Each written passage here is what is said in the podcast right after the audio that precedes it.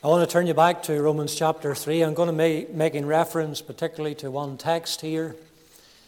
Uh, I, I, have to preface the message this morning by saying that I probably won't get this finished. And uh, I, I may carry it over even in tonight uh, because I'm going to be making reference to other texts of Scripture as well. This is known as the Reformation Sunday. The closest Sunday to the 31st of October has been given that name because of the actions, of course, of Martin Luther as he nailed his 95 Theses to the Wittenberg church door on the 31st of October 1517. And the closest Sunday thereby and since has been known as Reformation Sunday. Now, that is an embarrassment to many ministers today. But without it, we wouldn't have our pulpits. That's how important it is. And so we want to uh, look at this uh, this morning uh, in the will of God. So let's just unite our heart together. Short word of prayer as we come to uh, the preaching of, of God's word. Father in heaven, we do thank thee again for thy presence. We thank you, Lord, for thy word, uh, the scriptures of truth that we've been looking at even uh, in the Bible class. And oh God, we pray that thou would give us, Lord, understanding, give us help this morning even in, in looking at this great subject, we thank the Lord for the Protestant Reformation. We thank the Lord for those whose eyes were opened to the glorious light of the gospel of saving grace and bringing us back even to the truths of God's Word. And Lord, we do remember uh, even many people today whose eyes are still blinded. We think of the nation of Israel. Thou hast exhorted us in thy word to pray for the peace of Jerusalem. We pray for that land today in turmoil. And, oh God, especially those of thy children in parts of Israel, even in Gaza. We pray, oh God, that thou would graciously draw near and overrule. And Lord, that thy name will be honoured and glorified. In these days that, Lord, people in their hopeless state even might turn to the great Saviour and great God of a lost mankind. Father, be with us, we pray. Help us, Lord, as we turn now to thy word. Fill us with thy spirit and with power. Give us utterance in the Holy Ghost. We pray these things in our Saviour's precious name. Amen. It was at an evangelical conference in 1966 that Dr. Martyn Lloyd-Jones was to part company with other evangelical leaders over ecumenism. The very next year, he spoke out boldly about the magnitude of the problem as he saw it to his own congregation. I quote, I remind you that the Protestant reformers were not just bigoted zealots or fools. Their eyes were opened by the Holy Spirit. Luther, Calvin, Knox, all of them. They saw the horrible monstrosity depicted in the Bible and the warning against it. At the risk of even losing their lives, they stood up and protested. They confronted Rome. The Roman Catholic Church is a counterfeit, a sham. It represents prostitution of the worst and most diabolical kind. It is indeed a form of the Antichrist. It is to be rejected and denounced. And there's only one thing that can counter it, and that is a biblical, doctrinal Christianity. That's in 1967. C.H. Spurgeon, going back a little bit further, great Baptist preacher of London, was every bit as bold.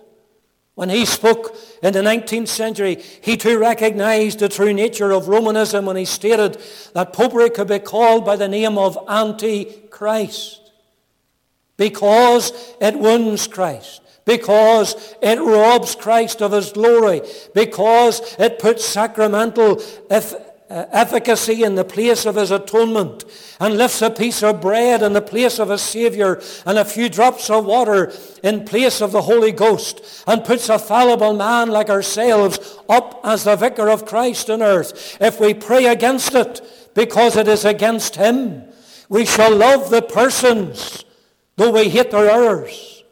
We shall love their souls, though we loathe and detest their dogmas, and so the breath of our prayers will be sweetened because we turn our faces toward Christ when we pray. I think that sums it up well too. I asked the question this morning, were these men wrong in their assessment of Rome? I asked the question, were the reformers wrong to look at so-called Protestant church leaders of our province? Just a month ago, at the end of September, as they met for an ecumenical prayer service in Rome, the leader of the Presbyterian Church, the moderator, the president of the Methodist Church, and the leader of the Church of Ireland, along with the Roman Catholic Archbishop of Armagh, you might conclude, yes, they were wrong. And I might add this, that the silence of evangelical reform ministers in those denominations about such an event is deafening. And it just adds to the confusion. Do they just accept Roman Catholicism as part of the broader Christian church? They have deviated on certain points, but they hold enough truth to be justifiably called the Christian church. Is that how they look upon them? There's no issue today with those leaders meeting with the Archbishop of Armagh. There's no issue that they go to Rome. In fact, we're antiquated because we might even raise the issue to a, a particular people. The unscriptural doctrines of Rome are many. The sacrifice of the Mass, including what she calls transubstantiation, the changing of the blood, uh, of the bread and the wine into the literal body and blood of the Lord Jesus. Reenacting Calvary every time that they have a Mass. That's heresy. Baptismal regeneration, priestly confession and absolution of sins, purgatory, and prayers for the dead and the unscriptural and unfounded exaltation of Mary as the mother of God and through whom uh, their people come to Christ. And by such there is a dishonoring of the person and the work of the Lord Jesus Christ. And I've just give you a, a rough summary of the heresies within her. Rome denies the sufficiency of Scripture as the only rule of faith and practice. She denies the utter depravity of man and helplessness to do anything for their salvation. She denies the sufficiency of Christ uh, uh, on his death to atone for sin and to pardon the sinner. She denies the sinner direct access to the Savior. Rome does not teach that a person can have uh, assurance of salvation in this life, that they have immediate entrance into the presence of the Savior at death. She denies that Christ is the only head of the church, the only mediator, and she denies the Holy Spirit as the vicar of Christ on the earth. But one of the most vital truths that has to be faced and which was answered at the Protestant Reformation when Luther nailed those theses and theses, by the way, men and women, is just another, as an old name for arguments. 95 arguments he nailed on the Wittenberg church door, 1517. And the great truth that was to divide Reformed religion from Catholicism is how can a man be justified before God? That's the pivotal truth. How can a man be justified before God? And that's what the apostle is found to be speaking about here, at least at part, in this passage of Romans chapter 3. I want us to uh, look at this. I want you to consider, first of all, a definition of justification. Before we get into the body of our text, and I might draw your attention to that text, verse 24. Being justified freely by his grace through the redemption that is in Christ Jesus. Before we get into that, we must understand what exactly is in mind when we speak about being justified. There's a term there, uh, and there's a term that we need, therefore, to define. Dr. Alan Cairns, in his dictionary of words, has defined it as the establishment of a sinner in a righteous standing before God.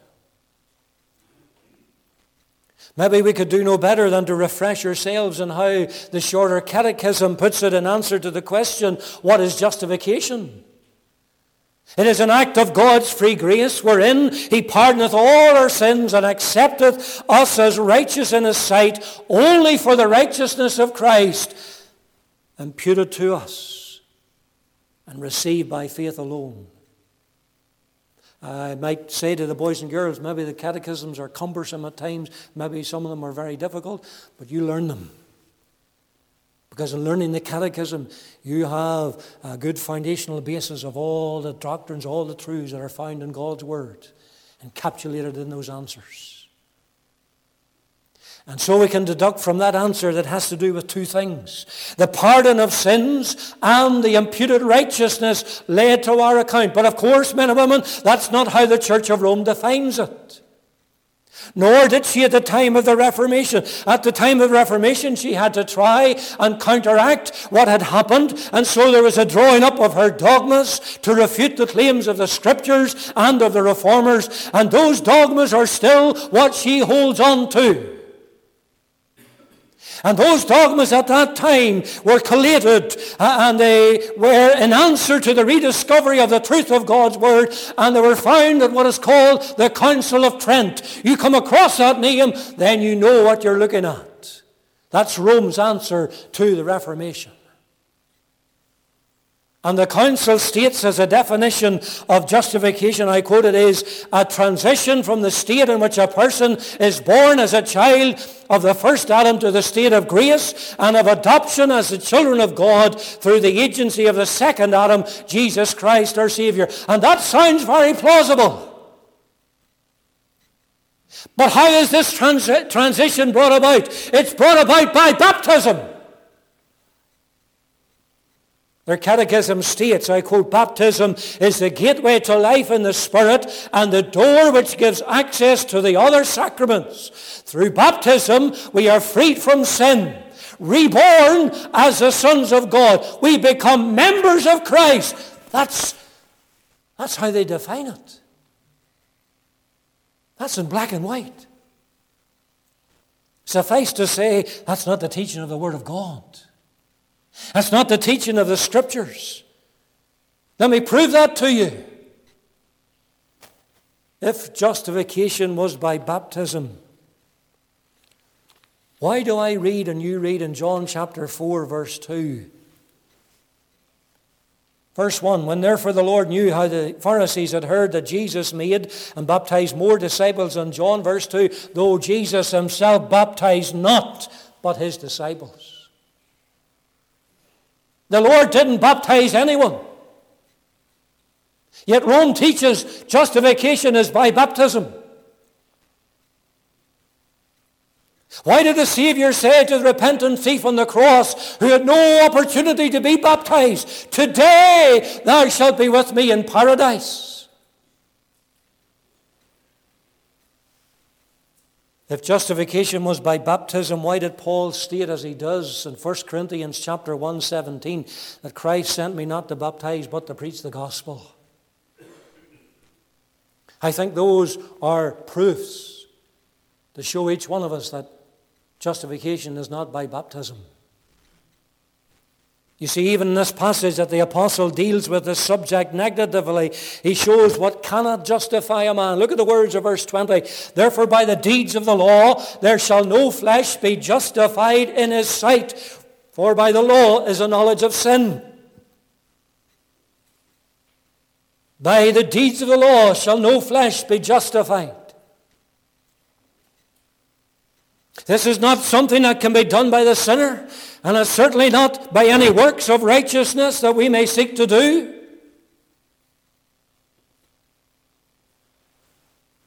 You consider that this justification is a declaration on the part of God.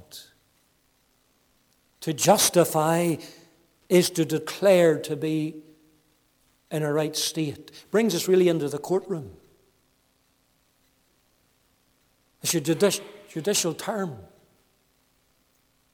It is to show to be righteous, and that is what God does. It's a legal act on the part of God whereby he declares that penitent sinner to be right, to be right state before him, and to be righteous in his sight. God makes that declaration. Now don't confuse it. It doesn't make a change in the heart. And that, because it is misunderstood, by some believers because they're conscious of their sin. They may be brought to the place where there's doubts and they conclude, I might not be justified. But justification doesn't change the heart. It's a declaration about us that God makes. And what a declaration that is, as can be noted from the previous verse, in verse 23. For all have sinned. There's the problem in a moment, the problem of our past. All have sinned and come short of the glory of God. We were born in sin, for in Adam we all fell in his transgression. He partook of that forbidden fruit in disobedience to God's command. And because he was our representative, we all fell in Adam, in our first man. And it would have been no different had we have been there ourselves. We still would have done the same thing. But not only have we original sin, but the effects of that fall are still being felt because that verse states all have sinned and come short of the glory of God. That is, in the present tense, our sinful state is still uh, affecting us to this day. We come short of the glory of God, and therefore we cannot justify ourselves before God. We cannot declare ourselves to be in a right state or a righteous state. That is what God alone can do. And what God declares to the sinner who repents. You see, we read a wee verse in Romans chapter 8, verse 33. It is God that justifieth. How you've read that many a time, haven't you? It is God that justifieth. You see that there is a definite time when this declaration takes place. Our text, verse 24 says, being justified. Again, in a tense with a definite time is noted. When is that time? Look at the words of verse 22. Even the righteousness of God, which is by faith of Jesus Christ, unto all and upon all them that believe. There's the time. It's the time, it's the moment when that soul believes, that soul born in Adam's race, that soul born in sin, it is that time when that soul believes in the Lord Jesus Christ for their salvation. It's then that God makes this declaration. That's why the Catechism says it's an act of God's free grace. It's not repeated, but it's a once and for all act and declaration of His grace. How different to what the Church of Rome teaches and what she practices. You think of the poor Romanists today having gone through baptism as then to add to that work all their rituals, all their good works, and at the end of it all still has no assurance that they will be declared right before God. And if you don't believe me, you go and talk to them. They have no peace with God. They have no assurance that they'll ever be in heaven. Yet they've been through the waters of baptism and they've done their good works and all of the rest of it. Dear child of God, thank God for the Reformation today that delivered us from the darkness and from the confusion of such a system and which gave us back the clear teachings of the Scriptures and especially the meaning of what it is to be justified. And before I go any further, I simply ask you this morning, what's your standing before God? Are you in a right standing with Him today? Are you in that justified, righteous standing before the Lord? Has there been that time in your life when God has justified you? Are you still in your sin?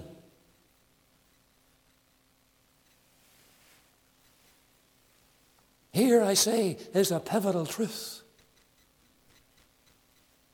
that defines truth from error and defines really what a true church is from what is not. How can a man be justified before God? Let me go on and say there's the manner of justification. Not only the meaning, but the manner. How the Church of Rome teaches that a soul can be pardoned was highlighted by the selling of the indulgences in Luther's day, a man by the name of John Tetzel. He went about from town and city. They wanted to raise funds for the Basilica in Rome and all of that. And so he went around the various cities in Europe telling the people that they could have their sins pardoned and they could buy these sealed letters. Uh, the reformers called them sin dockets.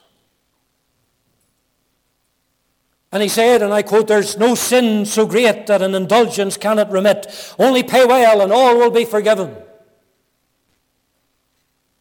The Pope brought out something similar just a few years back. They haven't changed one iota. He even sold them for their ready deceased. Repentance is not even necessary. Come by, rich sinner, empty your gold. The very instant the money rattles the bottom of the chest, the soul escapes from purgatory.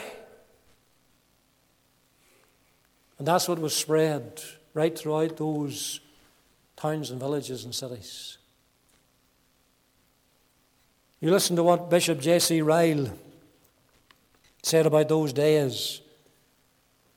Protestant Bishop of Liverpool. He said the plain truth is that it was a church without a Bible.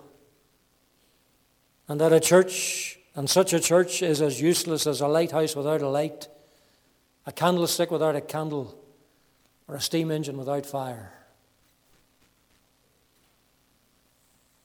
He went on to state as to the clergy, as a general rule, their religion was the meanest form and scarcely deserved to be called Christianity at all. As to the laity, the bulk of them, except in the hour of trial, sickness, and death, had no religion at all.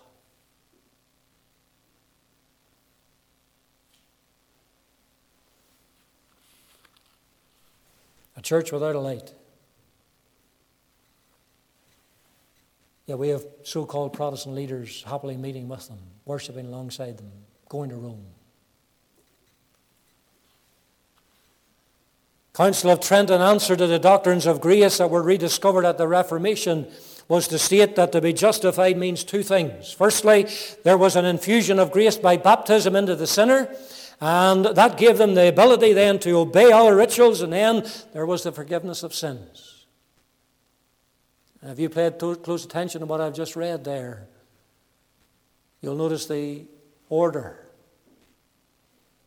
And the order shows and signifies where the greatest importance is placed, i.e., it's placed on baptism. Baptism is considered greater than receiving forgiveness of sins. What the church terms as an infusion of grace is the soul of the child, which was spiritually dead, becomes alive.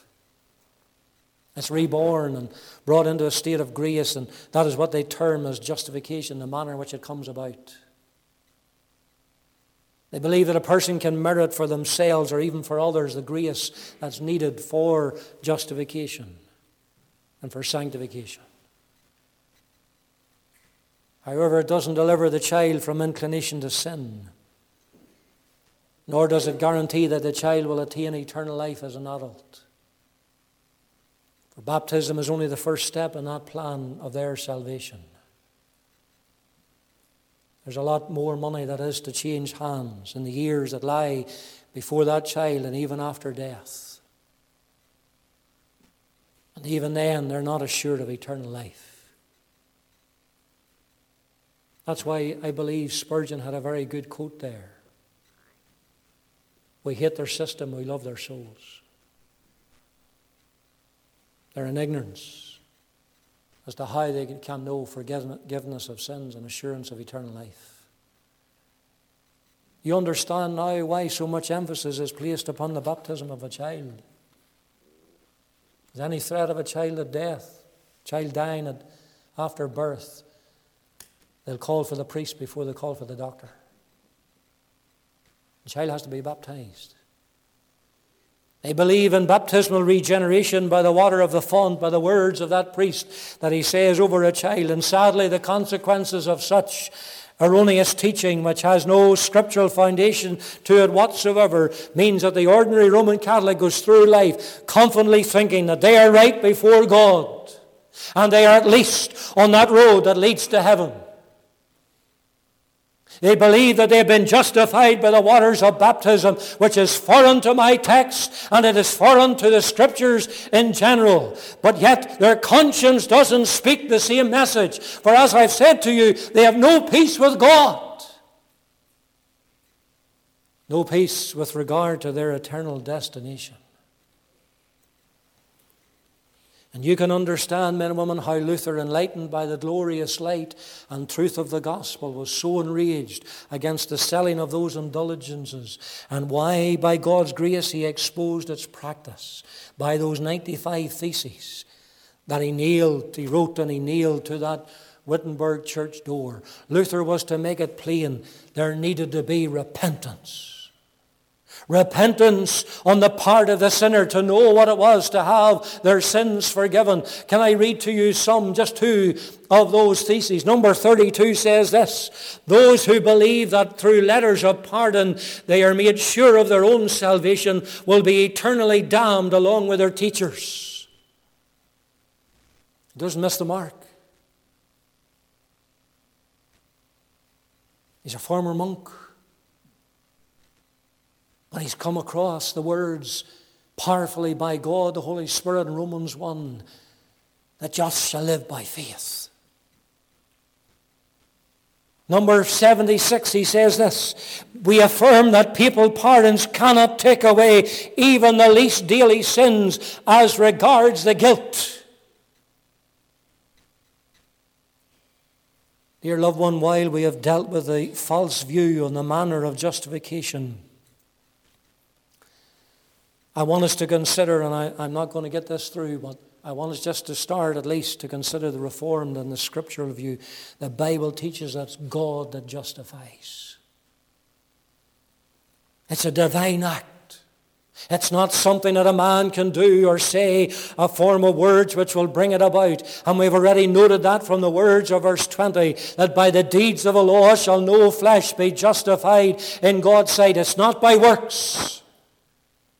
But instead, give attention to the words of my text, and it shows the scriptural manner of justification, being justified freely by His grace. It's something that is a gift of God. Does not the word freely indicate that in the most clearest of terms? Being justified freely. And it's something interesting to consider where other verses use that same term. I want you to turn over just to Matthew, uh, Romans 5, Romans 5 and verse 16. Just across the page, you'll see it here.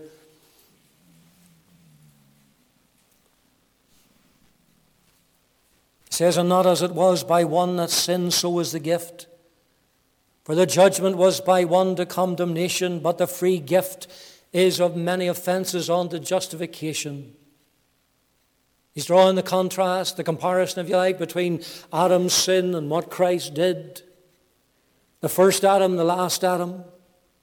Look, verse 18. Therefore, as by the offense of one, judgment came upon all men to condemnation. There's Adam. We're condemned because of Adam's sin. Even so, by the righteousness of one, here's Christ, here's the last Adam. Even so, by the righteousness of one, the free gift came upon all men unto justification of life. As by one sin Adam fell and we were condemned in him, so the free gift of God in sanctifying his people covers many offenses. Being justified freely. Let me just finish this morning with giving you another one. Matthew chapter 10.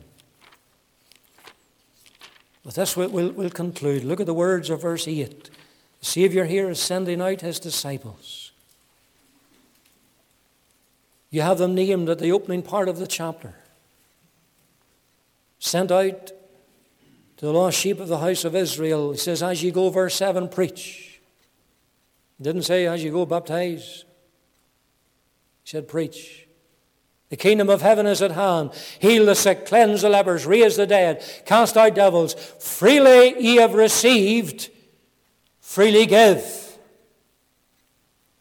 The Lord sent out his disciples. They had the power to do those great wonders and miracles as you read about in that verse. But notice that the instruction from the Lord was that he, they had to freely, as they had freely received this gift, the power to do these things. And so they were to freely give. In other words, as they went forth, they were able to heal the sick. They were able to cause the lepers to be healed. They were to do it freely without charge. And that's the word that Paul uses in our text being justified freely. I tell you, that's a far cry from the many modern day healers today. They charge plenty. And they ask for plenty. But the Lord said, As you have freely received, freely give. And men and women, you're saved today. God has freely justified you. It's not by works that you or I have done, it's by His grace, freely, without charge. You know why? Because the work and the price has already been done at Calvary. For that's where the last Adam went, and he laid down his life as our substitute.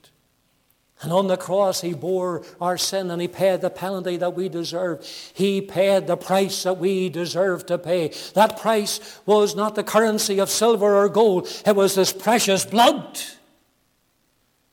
being justified freely by His grace.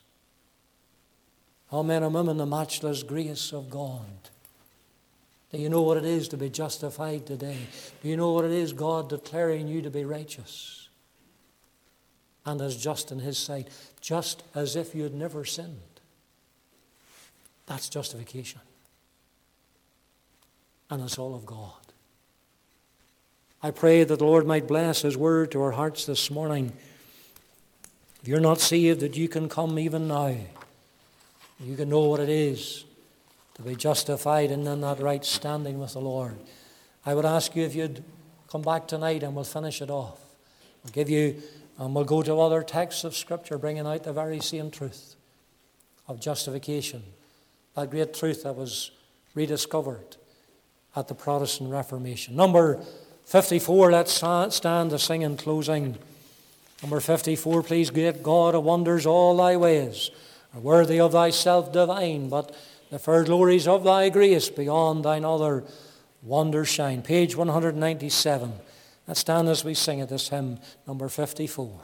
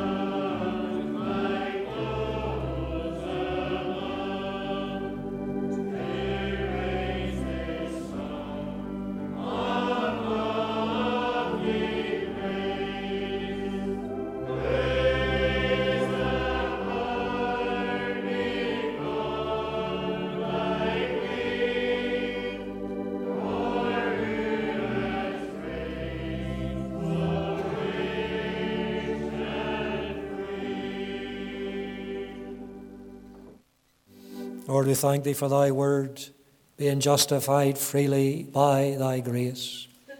Thank the Lord, as we've been singing, thou art a pardoning God. Thank the Lord, thy grace is so rich and so free. And Lord, we bless thee for each one and the congregation who can identify with these words and who have been justified by thy grace. And Lord, freely, undeservingly, unworthy as we were, yet, Lord, in our sinful state, thou didst reach down, thou didst lifted us up, thou didst set our feet on the rock, Christ Jesus, thou didst declare us just. O God, we thank thee for the great truth rediscovered by the reformers. Help us, Lord, to cherish it. Help us, Lord, to tell others about it. Speak to those yet unsaved in the congregation, they're yet in their sin. Lord, they had know nothing of what it is to be justified. And we pray, Lord, I would speak on when the preacher's voice is silent. Bless us this afternoon. Bless us tonight, Lord. Oh, bring us back again. That we may, Lord, enjoy this great truth and, and Lord, take it in. And, oh God, do our hearts and our souls good. Hear this our prayer. We ask it in our Saviour's precious name. Amen.